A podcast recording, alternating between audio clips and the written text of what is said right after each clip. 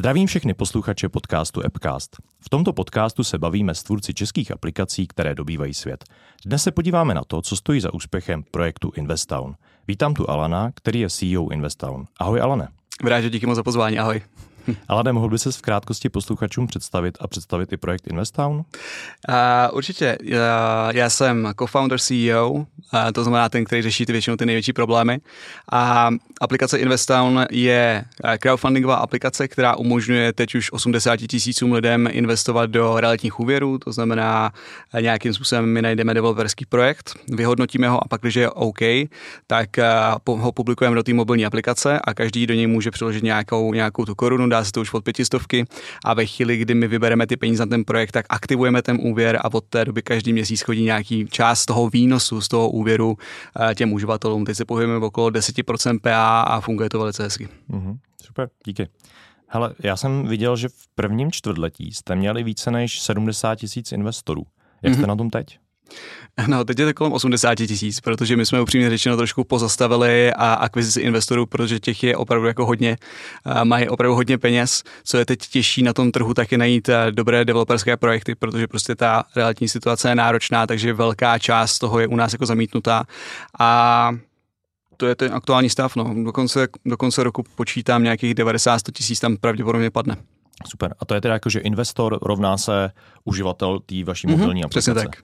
Hele, a je to, je to jako, že ten uživatel se tam teda jednou zaregistruje, někam zainvestuje, mm-hmm. nebo se tam pravidelně vrací a jak vám funguje třeba ta mobilní aplikace v tomhle, jako v té interakci s tím uživatelem? Hele, tam eh, my jsme si hrozně dali záležet na tom, abychom eh, si vytvořili jako metriku aktivního uživatele. Jo, to je podle mě úplně jako zásadní, aby ten člověk si vytvořil vztah té aplikaci, aby si vytvořil jakousi, jako, když řeknu blbě, jako závislost, aby to prostě jako bavilo. Jo. A to znamená, že uh, my se snažíme, aby tam byly push notifikace, aby tam byly interakce, chce, aby viděl nějaký ten svůj jako investorský postup, když to tak řeknu.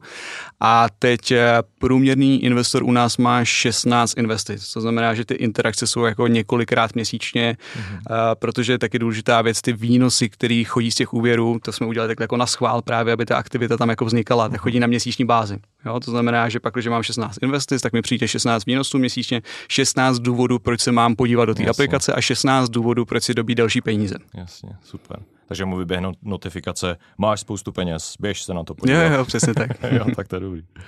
Super. Takže ta mobilní aplikace je tam asi, předpokládám, docela důležitá. Proč mm-hmm. ta mobilní aplikace, proč ne třeba webová stránka? Ten eh, způsob, jakým lidi používají eh, telefony, se hodně jako změnil za poslední deset let. Jo, předtím před těma deseti lety, když mobilní aplikace začínaly, tak se nejdřív jako hodně investoval do webu a pak postupně vznikala aplikace jako nějaký jako MVP, jo, fajn, budou mi tam chodit třeba ty notifikace. No a teď ten trend je přesně opačný, teď už více jak 70% interakcí se děje přesně jako na telefonu, ergo ve fintechu a my jsme to třeba udělali tak, že od začátku jedeme mobile first, ale nějakým způsobem máme i webovou verzi, ale je to totální MVP a MVP to zůstane. Jo, nemá smysl do toho jako investovat jako moc peněz, protože opravdu ta aktivita Eh, je primární v tom telefonu. My jsme, to byla jako nějaká, nějaká premisa, kterou jsme si jako vyčetli a potom jsme si to jako testovali a opravdu teď už přes 80% veškerých investic probíhá jako z telefonu. Mm-hmm. Takže ty, ty jsi říkal, že jakoby máte nějakou takovouhle studii, nebo že víte, že to obecně takhle funguje, mm-hmm. že se to přesunuje eh, do těch telefonů. Jo. jo. To je zajímavý. Co si myslíš, když se podíváme úplně třeba jako do, do historie víc, uh, co byl nebo je nejdůležitější aspekt toho, že ta vaše aplikace je teďka tak úspěšná? Já si myslím, je, že je to právě kvůli tomu, že my jsme hodně peněz investovali obecně jako do optimalizace. Jo, nemá smysl prostě jako vytvářet nějaký jako mm, další funkce, další funkce, další funkce. Tam hrozně důležitý je UX a tam je docela vtipný.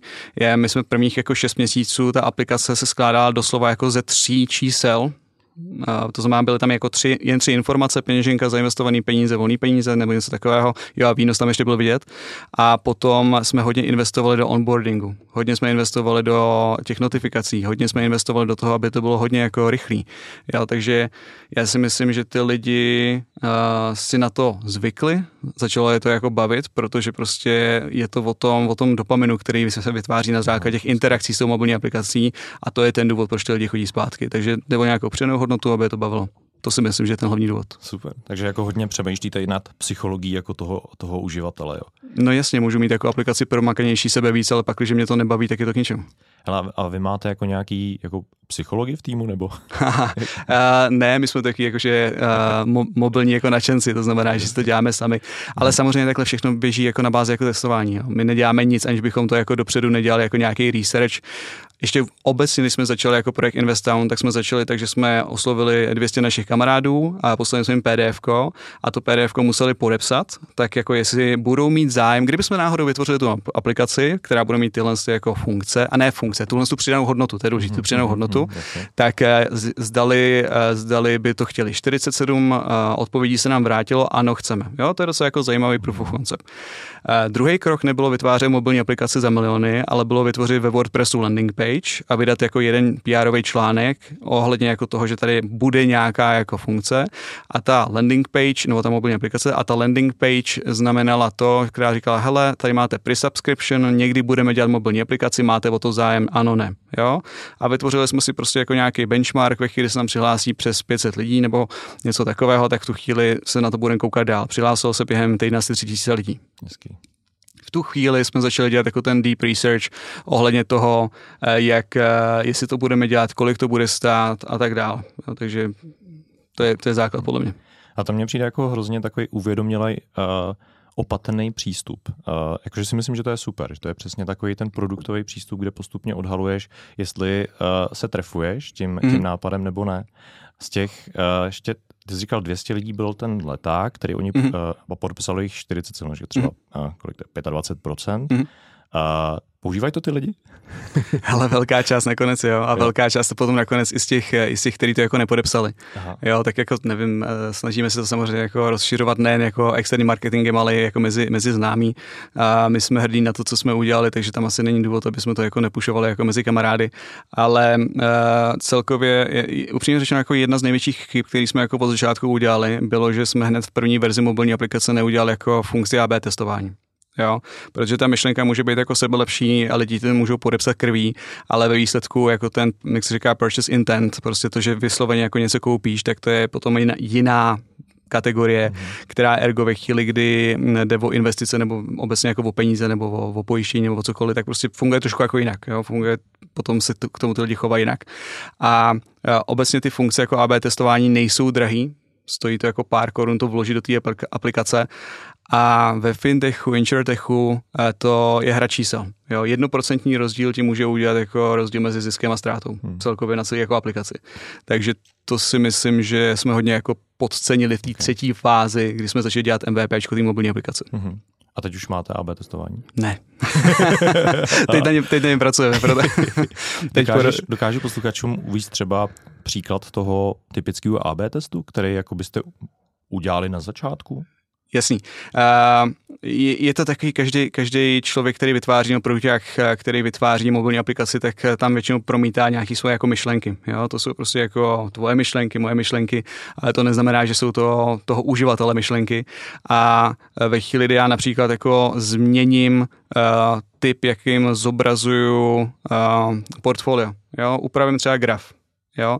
Je ten graf jako zajímavější a díky tomu si ten člověk jako víc koupí nebo víc zainvestuje, nebo je jako méně důvěryhodný z nějakého důvodu. A prostě ty interfejsy, jako není to Facebook, není to inter, jako Instagram, nemáš tam nekonečno kontentu, máš tam vysloveně jako pár stránek, který rozhodnou o tom, jestli si to člověk koupí nebo ne. Jo, takže o to je důležitější to tak jako mít. Dám ještě příklad, měnili jsme například uh, i tvar čudlíku. Mm-hmm. Jo, blbost, ale když se potom podíváš jako na výzkumy, tak ti ukáže, že prostě jako nějaký typ čudlíků v určitém oboru může mít až 15% jako rozdíl na konverzi. Mm-hmm. Jo, floating buttons. Prostě všechny tyhle jako funkce se dají jako otestovat dobře. Jasně, jasně, takže spíš jakoby vizuální interfaceové věci třeba, mm-hmm. nebo i jako vlastně třeba contentový, že zkoušíte jako buď to jeden typ, druhý typ. Přesně, kopy. Jo. jo. Krásný příklad. Prostě máš jako nějaký text, pochopil to ten člověk líp, hůř, nevíš. Jo, jo. Ještě možná jenom třeba schrneme AB testování, vlastně funguje to takovým způsobem, klidně mě jako oprav pak, mm-hmm. jestli takhle jakoby to máte namyšlený taky, že v podstatě se vytvoří jeden typ verze, druhý typ verze, pustí se to mezi uživatele a, a vlastně uh, ten systém AB testování už automaticky detekuje, která ta verze je úspěšnější, na který je jako větší konverze. Mm-hmm. Jo, přesně tak, tam to má nějakou jako testovací periodu, tak eh, nemáme kapacity jako Revolut, aby tam běželo 60 AB testů najednou, nehledě na to, že ta uživatelská báze jako není tak velká, takže vždycky minimálně my to teď testujeme právě jako třeba na landing pagech nebo na různých jako mimo tu mobilní aplikaci, tak všude jinde mimo mobilní aplikaci už ty AB testy máme a tam to přesně běží 14 až 21 dní, na konci se to jako vyhodnotí a ty rozdíly jsou tam fakt jako docela zajímavý. Mm-hmm. Super.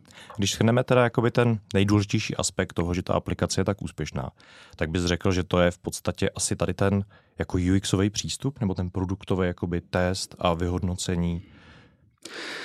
Je to určitě UX. My na to máme hodně komentářů v App Storech, máme to hodně komentářů právě jako od komunity, že prostě uh, je to uh, na český poměry tak ta mobilní aplikace je hodně jako příjemná. Jo? To znamená, že se dobře používá, nezasekává se, dělá to, co má dělat.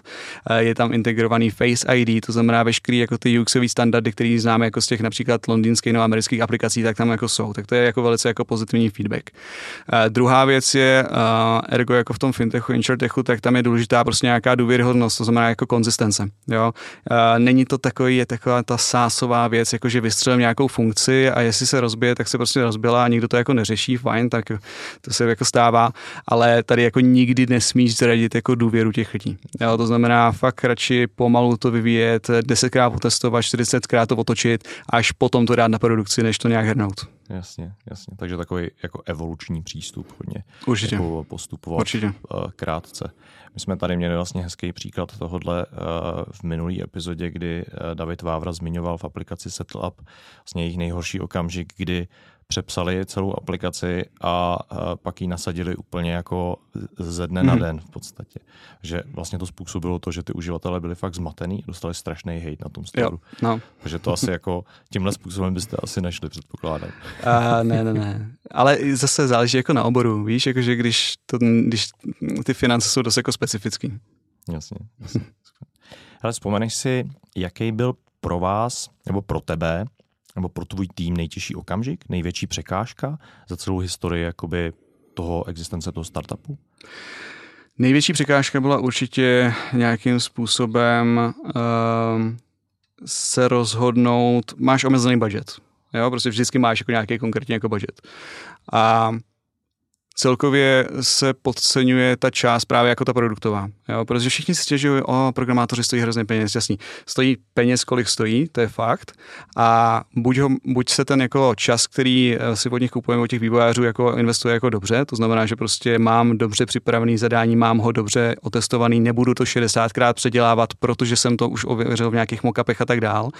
Takže ten náš jako největší jako challenge a to uvědomění bylo, eh, že uh, máme sice nějakých 70 no měli jsme nějakých 70 vývojářů a nemáme žádného produktáka, nemáme žádného UXáka, tak si to jako pitlíkujeme sami a pak se hrozně divíme, jako, že to jako nefunguje a že máme hrozně jako velký náklad jako na vývoj.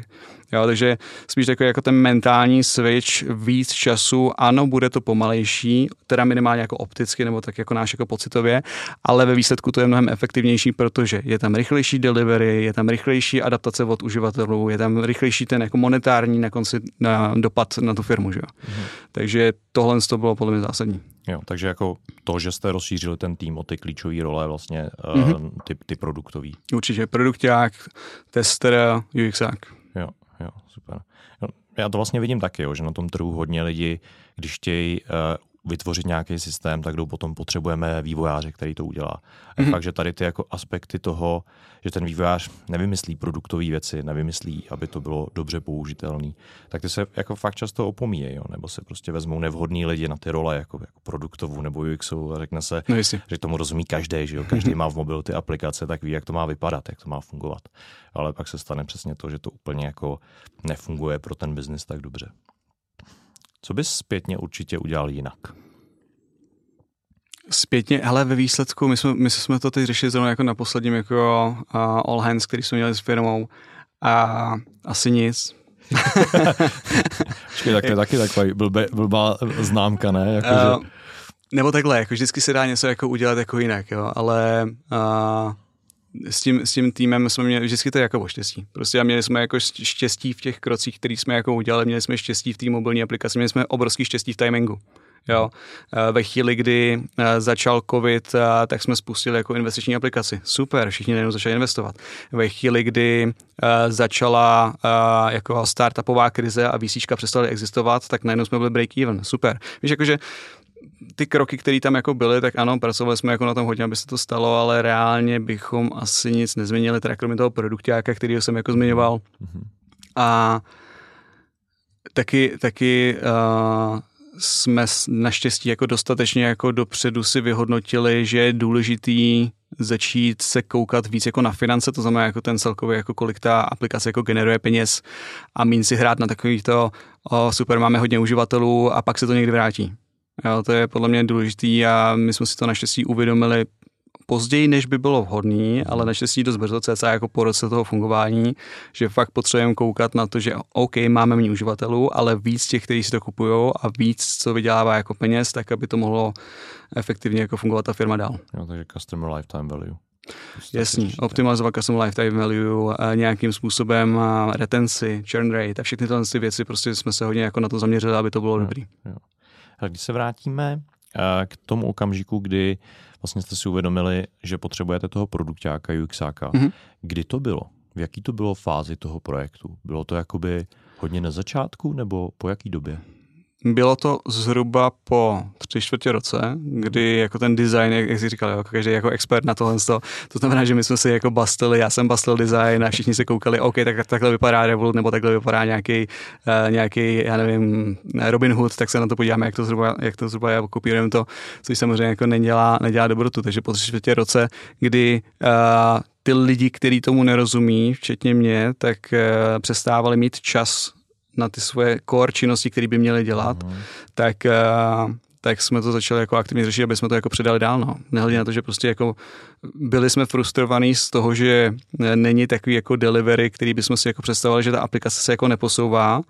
Uh, koukali jsme se jako spolu jako na vývojáře, proč se to neposouvá, ale ten problém samozřejmě není ve vývoji. Ten vývoj prostě funguje nějak tak, jak fungovat má. Ten problém je vždycky na tom začátku, že to není dostatečně dobře připravený. Že? Uh-huh. Jak najdeš dobrýho produktáka na českém trhu? Hrozně těžko. No. Hro, hrozně těžko. Uh, my jsme uh, nakonec to udělali přes doporučení. Jo, prostě schánili jsme Vyměnili jsme několik eh, postupně jako lidí, kteří tam přišli. Nebylo, že by to byli špatní, ale prostě tam byl jako mismatch. Každopádně nakonec se nám vždycky ověřilo, ať jsme dělali jako cokoliv, ať jsme scháněli produktáka nebo ať jsme scháněli designera, tak to bylo na základě toho, že někdo z našeho týmu s ním už v historii pracoval a my jsme teda ho oslovili, jestli nechce pracovat jako s námi. Jo, to znamená, je to i v nějakým takový ty kultuře v té firmě. Prostě združuješ okolo sebe lidi, kteří si jako rozumí, kteří sejdou si jako na pivko a když budeš mít jako nejlepšího produktáka na světě, tak to neznamená, že si dokáže povídat s těma ostatníma. Uh-huh. Takže se nám ověřilo teď a děláme to čím dál častěji, že prostě potřebujeme nějakou roli a zeptáme se všech. Neznáte nějakýho, nevím, analytika. Fajn, uh-huh. super, doporučíme a my se zase snažíme jako oslovit. Jo. Takže a berete teda lidi, kteří jsou víc culture fit a nejsou třeba tak skvělí, jo? nebo... Ale pak, když bych si měl vybrat mezi uh, culture fit a že nemají takový skill, tak si vyberu radši culture fit. Mm-hmm. Záleží, jestli tam je takový to v úzovkách to will, mm-hmm. že ten člověk je ochotný se naučit. Jo? Mm. Prostě ty věci se dají naučit rychle. Když ten člověk chce. No, když ten člověk chce, přesně tak. Mindset. jo, souhlasím. Hele, je to teď už jednodušší co, co myslíš? Jakože ta firma. Je to určitě jednodušší, tak jako takhle, vždycky, když ty firma začne jako vydělávat, tak je to jednodušší. Jo, a když se začne firma vydělávat jako desítky milionů, tak je to o to víc jednodušší. Mm-hmm. A uh, ta, ta změna je jako vážně jako neskutečná. Já nevím, všichni, kteří dělají jako nějaký startupy nebo nějaké jako technologie, tak ví, jak je nepříjemný vědět, že další týden nemáš jako nový platy. Jo, to prostě všichni jsme v tom jako žili, nebo všichni, kteří jsou v těch early fázi, jak v tom prostě žít jako musí. Hmm. A hrozně tě to jako brzdí, mentálně, psychicky. A to je právě ta nejtěžší, nejtěžší část právě podle mě toho uh, foundershipu, nebo těch jako který zakládají tyhle jako technologické jako firmy, udržet ty dva, tři roky ten mindset takový, aby si motivoval a ne naopak demotivoval ty lidi, protože ty víš všechny ty problémy, které jsou v té firmě. Že jo? Jo? Takže teď je to určitě stoprocentně lepší, ale prostě je to nějaký vývoj. Jasně, jasně. Super, díky. Kdybys měl poradit jednu zásadní věc člověku, který chce stavět aplikaci nebo nový, nový digitální produkt, co to bude?